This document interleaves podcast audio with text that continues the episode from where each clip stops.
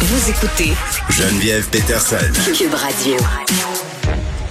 On va continuer cette discussion sur le bracelet électronique avec Mélanie Côté, qui est une survivante de la violence conjugale. Mélanie, salut.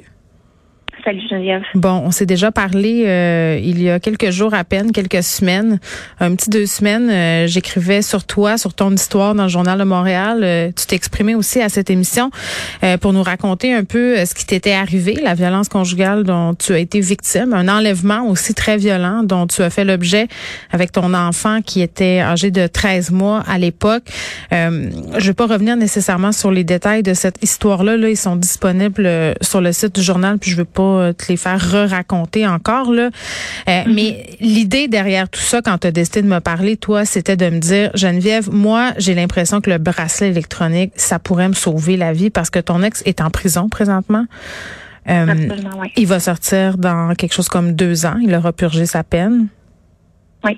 Et toi, tu es, persuadé qu'il qu'il va s'en prendre à toi. Donc, d'entendre hier Geneviève Guilbeault, Isabelle Charret fait, faire cette annonce concernant le, le bracelet électronique, tu t'es senti comment?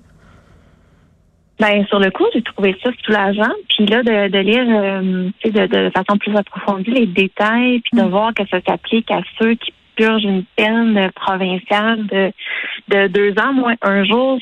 Sur le coup, je me suis dit, bon, c'est un peu inquiétant. D'un autre côté, j'ai mon côté rationnel qui me dit, bon, faut que ça commence à quelque part. Fait que quelque part, ben, je me dis, c'est ça.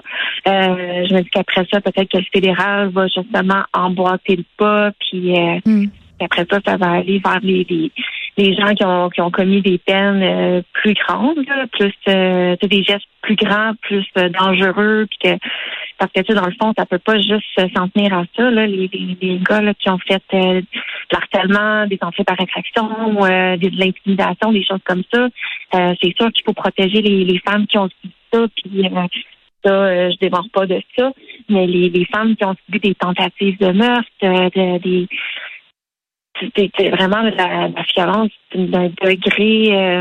Mais c'est-à-dire que la dynamique de violence a été poussée plus loin, là. C'est c'est ce que je comprends dans ce que tu me dis. T'es pas en train de minimiser les autres gestes. Là. Ce que tu me dis, ah c'est non, pas du tout, les gars qui ont fait là. des affaires euh, violentes, très violentes, se ramassent au fédéral, puis pour eux, ben c'est peut-être eux entre guillemets qui représentent la plus grande menace. Bien que on sait jamais, hein. Tu sais, euh, je parlais avec des personnes en maison d'hébergement qui me disaient des fois, on s'y attend pas, puis il y a quelqu'un euh, qui commet un féminicide.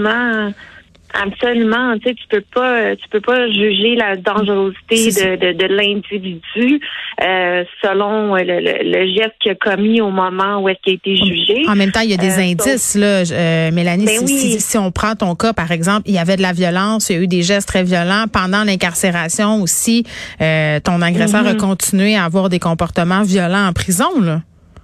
Ben oui, absolument. Puis en fait, ce qui s'est passé avant aussi qu'il soit jugé a fait en sorte que son geste lui a valu 10 ans versus une autre personne, son geste lui aura valu euh, 12 mois.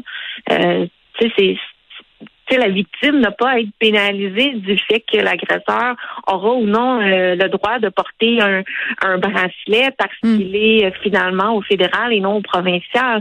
Donc, euh, c'est sûr qu'il va falloir que le, le- le processus s'enclenche au fédéral et avec euh, M. Boisvenu, là, qui, avec qui la, la, la, la cause justement lui tient vraiment à cœur et qui pousse dans ce sens-là, Oui. ben, je suis pas très inquiète que le, ça va s'enclencher quand même rapidement. Les démarches vont se faire. Euh, le premier pas a été entamé hier euh, au provincial et ça va probablement découler quand même assez rapidement à ce Oui. niveau-là. Oui, parce Moi, je l'espère. parce qu'en l'état- Et, dans mon, mon cas, mon histoire, Oui. j'espère qu'il y a un bracelet réservé pour cette personne-là. oui. Oui, Hmm, parce que ça, ça me soulagerait. Oui. Ben oui, parce que j'entendais Geneviève Guilbeault, euh, puis j'étais curieuse de t'entendre là-dessus. Mélanie, elle disait bon, ça va fonctionner comme suit là. euh, la personne, l'agresseur, va avoir un, un bracelet anti-rapprochement, mais sa victime va aussi avoir un dispositif sur elle qui l'avertirait advenant Ouais. le fait que l'homme franchirait le périmètre et bon à la question là oui mais là euh, ça peut pas devenir un peu stressant là euh, si à chaque fois parce que tu sais il y a des gens qui habitent dans une petite ville euh, les quartiers sont proches et, et tout ça il y a pas nécessairement une intention de briser les conditions puis ce qu'elle expliquait euh, Geneviève Guilbeault en fait c'était que dans un premier temps il y a comme un premier périmètre qui est plus large où la police Ouais. va entrer en contact avec l'homme sans que la femme en soit avertie c'est seulement s'il s'approche très près là que la victime recevrait entre guillemets émet une notification. Qu'est-ce que tu en penses de ce procédé-là? Euh, ben, je pense que c'est bien. Puis en plus, euh, si je me trompe pas là pour euh, les, informations que moi je reçois de mon côté là, dans mm-hmm. la dans, dans, mon cas à moi dans ma situation, au moment où est-ce que la personne est en, processus de, de libération, on peut s'adresser en tant que victime au commissaire et mettre nos nos demandes et tout ça. Et on peut demander justement une restriction géographique. Euh, je ne sais pas les détails de tout ça, mais je crois qu'on peut quand même demander une certaine distance euh, dans le périmètre géographique. Fait que c'est pas euh, c'est pas nécessairement de, de, demander est-ce qu'il soit à un kilomètre de chez toi ou des choses comme ça. Je pense qu'on peut quand même demander euh, une certaine distance, un certain périmètre qui est quand même raisonnable, ou est-ce que la personne est quand mm. même loin de toi. Fait qu'avec euh, cet appareil-là, tu as quand même un certain euh, un certain laps de temps pour te, te, mettre à l'abri. Puis là, en plus, avec l'annonce de hier, Mme Guilbeault annonçait vraiment où est-ce que les policiers peuvent aller sécuriser la, la, la, la femme, ou est-ce que ça l'amène aussi une certaine protection. Et euh, je pense que c'est quand même bien. Puis là, en plus, on a une, une double un double périmètre où est-ce qu'avec le, la, zone, la, pré-zone, où est-ce que le, gars, lui, s'est avisé de dire comme change ta trajectoire, parce que là, tu commences à te rapprocher de la zone interdite. Exactement. Et nous, on n'est pas nécessairement avisé à ce moment-là mais c'est correct. Ça, mm. ça nous enlève un stress de pas nécessairement être avisé à ce moment-là quand il est dans la prison. Mais lui est avisé de changer sa trajectoire là, parce que tu en ligne vers la mauvaise, euh, le mauvais chemin, la mauvaise place. Fait que lui, s'il décide de continuer son chemin, ben à ce moment-là, il, peut se faire intercepter, puis nous, on est protégés. Puis euh, c'est ça.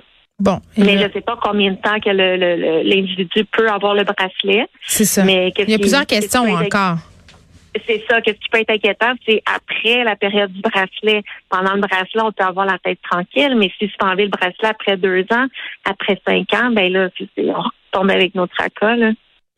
C'est moi, dans mon cas, s'il y a une surveillance prolongée de dix ans après sa, après sa sortie, est-ce qu'il y aurait le bracelet pendant dix ans? Qu'est-ce qui se passe après ces dix ans-là? Je ne sais pas. Parce que vous, vous pensez que même au-delà d'un certain nombre d'années, euh, il représente encore une menace pour vous?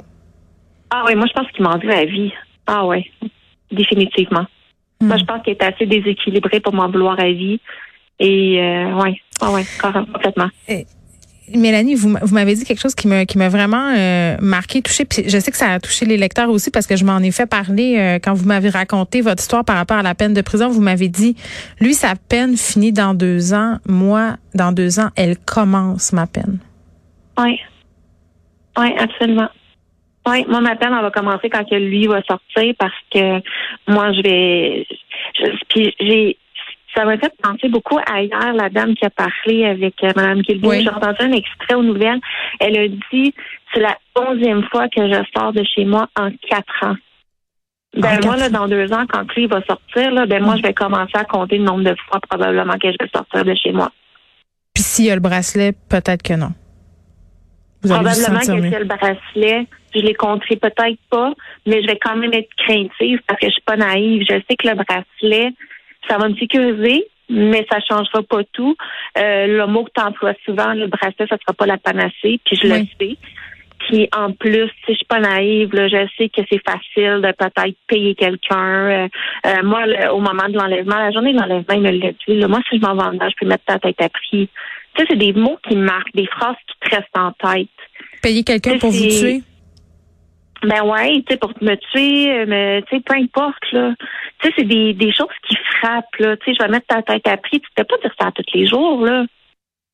Tu sais, c'est frappant, c'est marquant, ça reste. Ouais. C'est pas fini idée de... ça sera pas fini. Oui. c'est une phrase qui m'a dit qui tourne en boucle dans ta tête. Ça frappe, ça marque. Tu sais, qu'est-ce qu'il veut dire? C'est pas fini tant que ça sera pas fini. Ça veut dire quoi, ça? Ben, tu comprends? C'est marquant, là.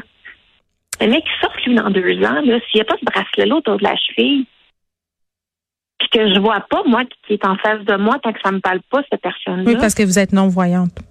Exactement. Je vois très peu. Moi, si la personne ne me parle pas, je ne sais pas qui est en face de moi. Fait que, tu sais, pour moi, là, c'est c'est terrible d'imaginer qu'il va sortir puis qu'il va être libre comme l'air, que oui, il va avoir un, un 10 ans de surveillance, il va avoir plein de conditions à respecter. Mais tu sais, lui, là, ils viennent de passer dix ans dedans. Là, en ce moment, là, au mois de janvier, on a une euh, euh, une, conférence, une visioconférence avec des commissaires parce que le, le milieu carcéral fait une demande pour le maintenir en incarcération parce qu'il n'est même pas éligible à sa libération de Ça, c'est très rare que ça arrive que le milieu carcéral euh, s'y oppose. Euh, jamais avoir euh, la paix, toujours se sentir en danger, c'est il y a personne qui devrait vivre ça. Euh, ben on va on va essayer de voir le creuser de notre côté au niveau du fédéral. Euh, qu'est-ce qui est fait là Vous faisiez allusion euh, au sénateur Boisvenu. Là, je disais bon, il a mis un communiqué là, pour dire que le, gouvernement fédéral devrait emboîter le pas. évidemment, on va continuer à suivre ce dossier-là de très très près. Mélanie Côté, merci tellement de nous avoir parlé. C'est généreux. Puis on vous souhaite quand même, en attendant, la meilleure des chances. Ben, merci à toi, Geneviève. Puis n'importe quand, tu as besoin euh, d'une voix là, pour s'exprimer euh, sur un sujet aussi euh, délicat. je suis toujours disponible. C'est très, très généreux. Merci beaucoup, Mélanie.